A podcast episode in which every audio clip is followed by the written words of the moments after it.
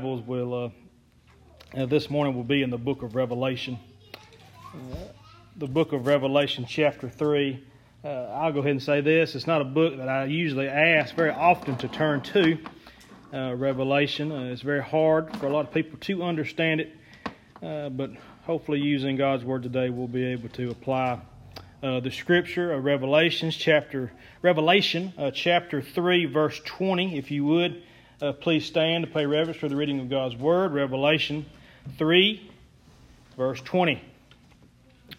The Word of God says this is Behold, I stand at the door and knock. If any man hear my voice and open the door, I will come into him and will sup with him and he with me. Dear Heavenly Father, Lord, we thank you for allowing us to come together this morning. We, we thank you for your peace, your love, your joy. We thank you for our, our country and our, our independence, Lord. We, we thank you for uh, the many blessings you've placed in our life. And Lord Father, right, right now I just ask that you'll help us to uh, use the scripture you've impressed upon our hearts. Just continue to lead, guide, and direct. And Lord, I, I thank you for my home in heaven. I thank you for saving a, a lost sinner soul like me and uh, continue to watch over our church and our community. In Jesus' name I ask. Amen. Now, uh, you can be seated. In Revelations chapter 3, verse 20, what we've read, uh, we, we follow up on the very last church that Paul is writing to the seven churches of Asia and you know we could uh, we could really preach that for a long time, but I I didn't see the need to, so I just want to cover uh, real quickly what's going on in these letters to the churches. Now, when he's writing these letters to the churches, what Paul, what uh, John, excuse me, what John is trying to do is trying to help them uh, understand some things. He goes through a lot of the things that are going on. God knew uh, that the members of Ephesus uh, had lost their first love and he writes about how they had lost their first love and how they were neglecting uh, to do certain things. And he also wrote about the tribulation and the poverty of those that in Smyrna, what they were facing. In verse 9 of chapter 2, uh, God was aware of the martyrdom of Antipas and, and Pergamus and the severe persecution that was going on in the church there. We'll see that in verse 13 of chapter 2. Uh, God knew that some in Thyatira uh, had been deceived by a woman called Jezebel. Uh, we see that in verse 20 of chapter 2 and verse th- uh, chapter 3, verse 1. you learn that the uh, the church in Sardis had become dead in the sense that they had lost their zeal. Uh, God knew that the members of the church of Philadelphia had little strength, and it, they say, it says clearly that they denied his name in verse 8. Now we get down to the last church, and most of us know this church has been preached. My goodness, almost every other revival that you've ever been to, it seems like they preach this church, and they talk about uh, the Laodiceans. Now, uh, God saw that they had a lukewarm spiritual attitude. They were lukewarm. He says that I will spew you out. I'd rather you be hot or cold. Now, the important thing to understand, we get down to the very last church that, that John is writing about here. And the overall lesson that needs to be seen of these seven churches is not really that that they're being called out on their sin or, or not really that certain things are going wrong. What we, we really want to gather from these seven churches is that God knows and God understands what is going on in the church house. Say, God understands the problems that the church faces and He knows the situations that we're going through. Uh, Lord, help us if we think we're alone. Lord, help us if we think there's no way past uh, uh, the spiritual integrity or, or the situations or false teachers. Uh, a lot of churches don't ever see an out, but I want you to realize God knows what we're going through. He knows what we're, we're having to sacrifice. He knows the difficulties. And the same way that Paul writes to the churches, the same way that, that Paul writes is the same way that we see John writing from the Isle of Patmos. It is not really to tear them down, but the same way Paul lifts them up is the same way that John tries to lift up these churches. Now, he tries to lift them up and point them to Christ's return. He tries to lift them up and, and help them to focus on heaven, uh, to focus on spiritual things. Now, uh, there's a lot of people that have an idea about how the book of Revelation is wrote. Now, I, I don't have a big opinion of it, uh, uh but there's some people that see this uh, as churches through the church age, and each church that Paul is writing, excuse me, John is writing to, ends up being a certain era in time. Now, you can have that opinion and you can say that, hey, it was churches that was right then and there, and uh, churches of Asia, is particular, the churches that was in the area that is known as Turkey now. Uh, uh, but to help you think of something, it doesn't matter if it was future, it doesn't matter if it was right then, it doesn't matter if it was past. what we need to know is that God understands and knows what's happening in the churches that are calling upon His name. Uh, churches that are found on Jesus Christ, uh, God knows what's going on in that church. Now, that gives me peace, that gives me comfort to know that, hey, the church uh, uh may not be able to fix itself. And I'll tell you, the church cannot, if you've got problems in it, they cannot fix it themselves. God has to fix it. Uh, Jesus has to fix it. His Spirit has to fix it. We can't do it on our own. And as we see uh, with this scripture today, we know that he understands what's wrong with the church. Now, we know what's wrong with those churches as, as, as John writes, but we also see something that are teachings from each church. Now, if you read them and you read them only with one mindset, you'll read through it and say, This is this problem, just like I've already read off. They had this problem, they had this problem, they had this problem. But if you slow down and really look at it in a different way, we see that no, God is showing them this because they need to hear it. Uh, when you go to the church of Ephesus at the beginning of chapter 2, what God is trying to say is don't lose your love. Don't lose your love for God's truth. Don't lose your love for God's people. When he gets to the church of Smyrna, he isn't focusing on their poverty, uh, even though he calls it out. He tells them to remain faithful, even though they face certain circumstances. He gets to the Pergamos, and I'm sorry if I pronounced that wrong, but he gets to Pergamos or Pergamos, and he tells them to resist Satan's influence, even to death if they have to. And Thyatira, he tells them to resist false teachers. It's not really focusing on the negative to each one. He tells them certain things to look for. In Sardis, he tells them, don't neglect the things you've learned. Be zealous. Stand, stand strong. In Philadelphia, he tells them to persevere and walk through the doors that God opens. And then we get to the one that we're focusing a little bit on today in Laodicea. It says, don't become lukewarm about God's way of life. Don't become lukewarm. Now, what we're looking at is addressing 100% on the church of Laodicea. It's the lukewarm church. Their spiritual attitude was off, and they were completely misunderstanding of what Jesus was in their lives. It even goes on in that chapter talking about gold and talking about their wealth and talking about all the things that were going on in their life. But before we get to the verse that we read today, it says something very interesting to me to the church of Laodicea. Laodicea, it says, As many as I love. If you back up one verse from the scripture that we started with, it says, As many as I love, I rebuke and chasten. Be zealous, therefore, and repent. And I really had to spend some time looking at that and seeing that as a warning from God. And, and, I want you to know something. If there's any particular verse out of the book of Revelation, and there's a lot of them that mean a lot of things to a lot of people, uh, but if you maybe want to circle that verse or highlight it, uh, and maybe even stick it in your car somewhere when you go places or stick it in your home, uh, but to look at this and say, as many as I love, I rebuke and chasten. Now, uh, what I see God trying to tell us with that piece of scripture is, hey, I love you. But I ain't afraid to whoop your rear end. that's what God's trying to tell us. Now, that, that may not sound real nice, uh, but that's pretty much what God is trying to show us. He loves us, but He ain't afraid to get you straight. Uh, God loves us, but He ain't afraid to step in and correct you. I love my little old boy. I ain't afraid to step in there and straighten him up if he needs it. Hey, he probably needs it a lot more than I give him. As a church house today, uh, uh, God loves us, uh, uh but praise the Lord, he probably don't whoop us uh, as much as we need whooping. Uh, and sometimes when we get that whooping, and it's been a while, but we think he hates us so bad, don't we? We think God's done turned his back on us because we done got whooped for something what we done for two or three months. We should have got whooped a long time ago. Ain't you know that God is loving, God is forgiveful, God God gives us grace, but my goodness, it says as many as I love, I rebuke and chasten. I love you, but I'll whoop you. Be zealous, therefore, and repent. Be after him. You need to understand that God loves us, but understand that God's going to get after you if you don't do what He asks you to do. He tells that to this church. Then, after he makes that statement, he follows up with what we read today. It says, Behold. Now, when I read behold, I, I, like to think I looked up that word in a few different ways it can mean certain things, but in so many ways, what he's trying to say is, hey, look.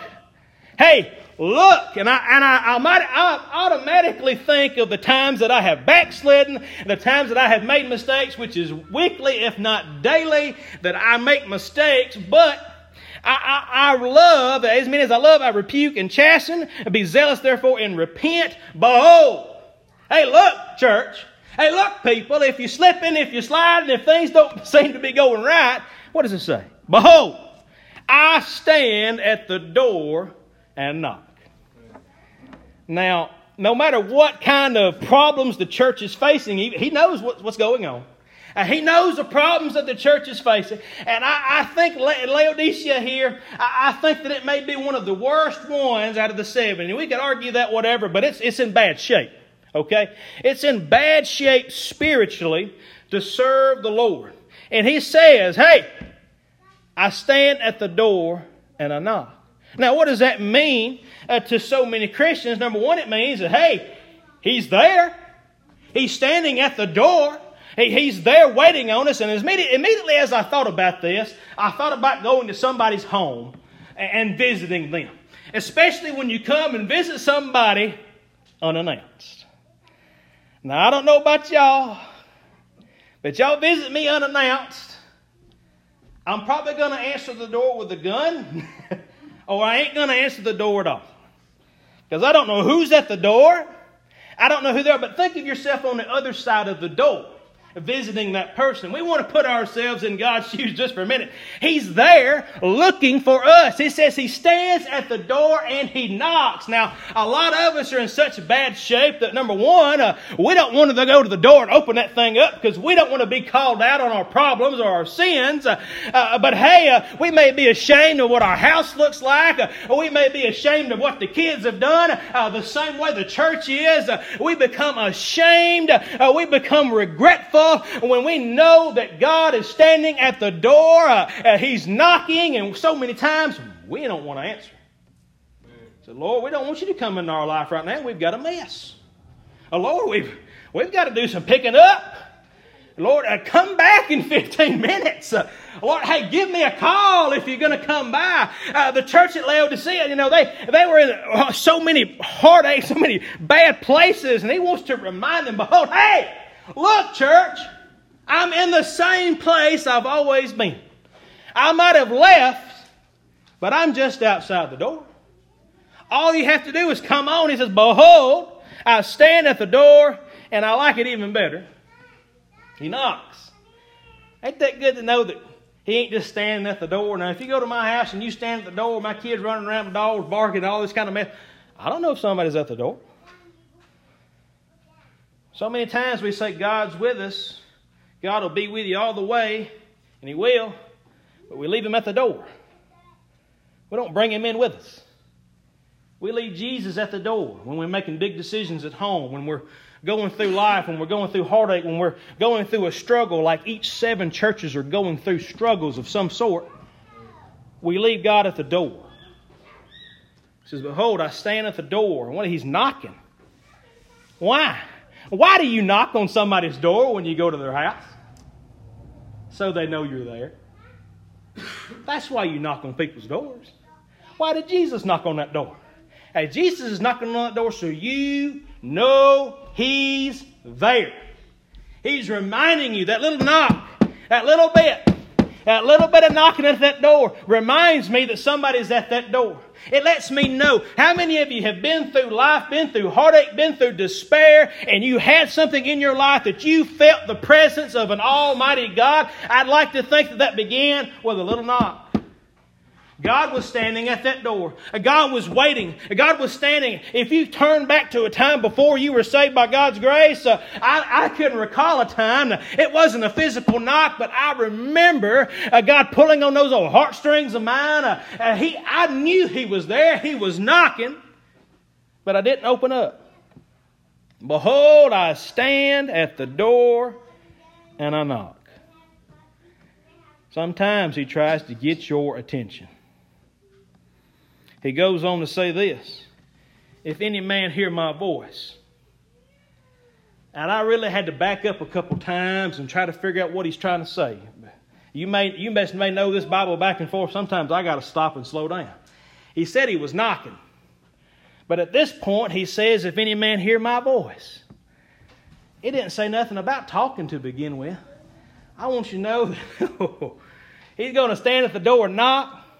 But this as you show up and you know somebody's at home, what you to do? I'm going to do it.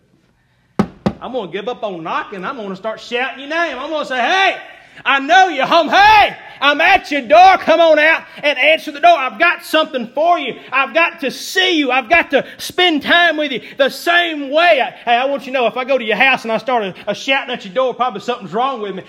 Praise the Lord. Guess what? When Jesus comes to the door, when God shows up in your life, He's going to stand at the door. He's going to knock and praise God. If any man hear my voice, He's going to go call you out by name.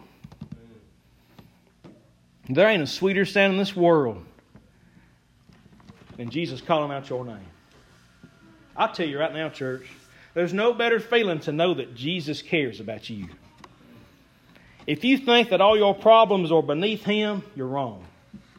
We see these seven churches that, uh, that John is writing about and he's addressing their problems. He's showing a, a, teaching moment. And then at the very last church, I find it so appropriate that he uses the last church as this example that he stands at the door and he knocks. And if any man hear my voice, and what does it say?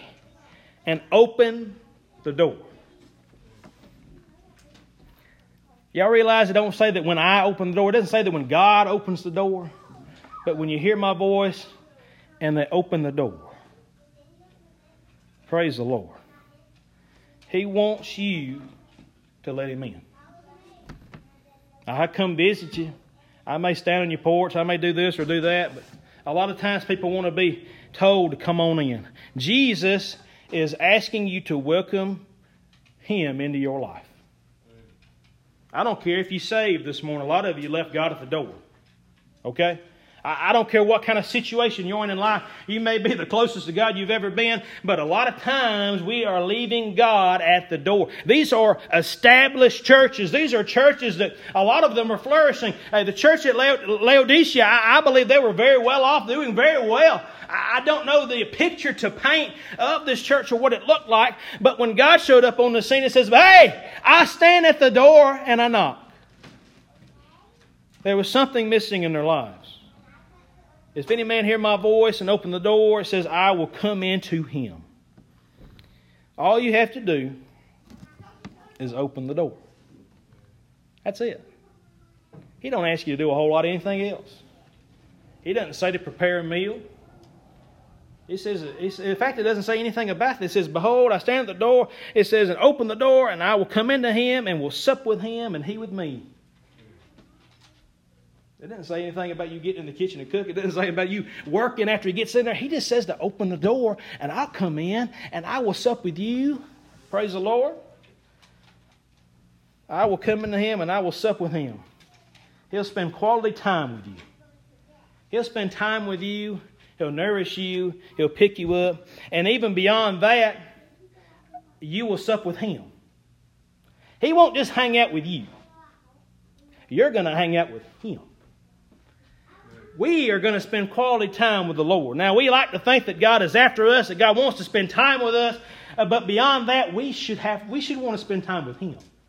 He stands at the door and He knocks. Now, what we gather is very simple. What we gather is so simple that we need to uh, understand that these churches were in some of the worst, and this one right here, uh, by far, was probably in some of the worst condition of any of them they're considered lukewarm, and God spews them out, and, and, but He reminds them of what? He reminds them that He knows what they are. He reminds them that He knows where they are. And He also wants to know where He is.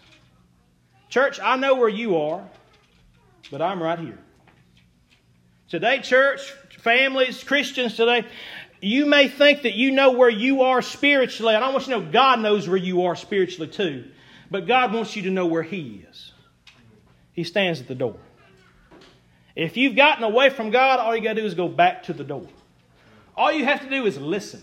All you have to do is call upon the name of an almighty God. We, we Christians today, we, we, we, we like to put levels of sin and levels of struggles that we have been separated from God. But I want you to know something. That ain't, that ain't nothing. We, we've built an illusion of how far we can get away from God. And it says very, very plainly in multiple places, especially right here, He stands at the door and knocks. He's right there. If you think you've gotten away, if you think you've gotten so far away from God, you're wrong. If you think that God cannot save you, you are wrong. If you think that He does not stand at the door and knock, you are wrong. He does. He stands at the door and He knocks. He's right there. He is calling you by name. He's knocking on the door and praise the Lord. Guess what? If you hear it, all you got to do is answer it. A lot of you are ashamed to answer that door. This is you're ashamed to answer that door when friends come over, I can, I can pledge to that. You're ashamed to answer the door when God calls. The good thing about God, when you let Him in the door, He'll go up and pick up all the mess. You ever had a friend come over and pick up all your mess? That don't happen very often. But how good would that feel? To have such a mess you couldn't you couldn't clean it up. You're ashamed of it, and all you have to do is answer that door and let somebody in. They're going to fix everything when they walk in the door.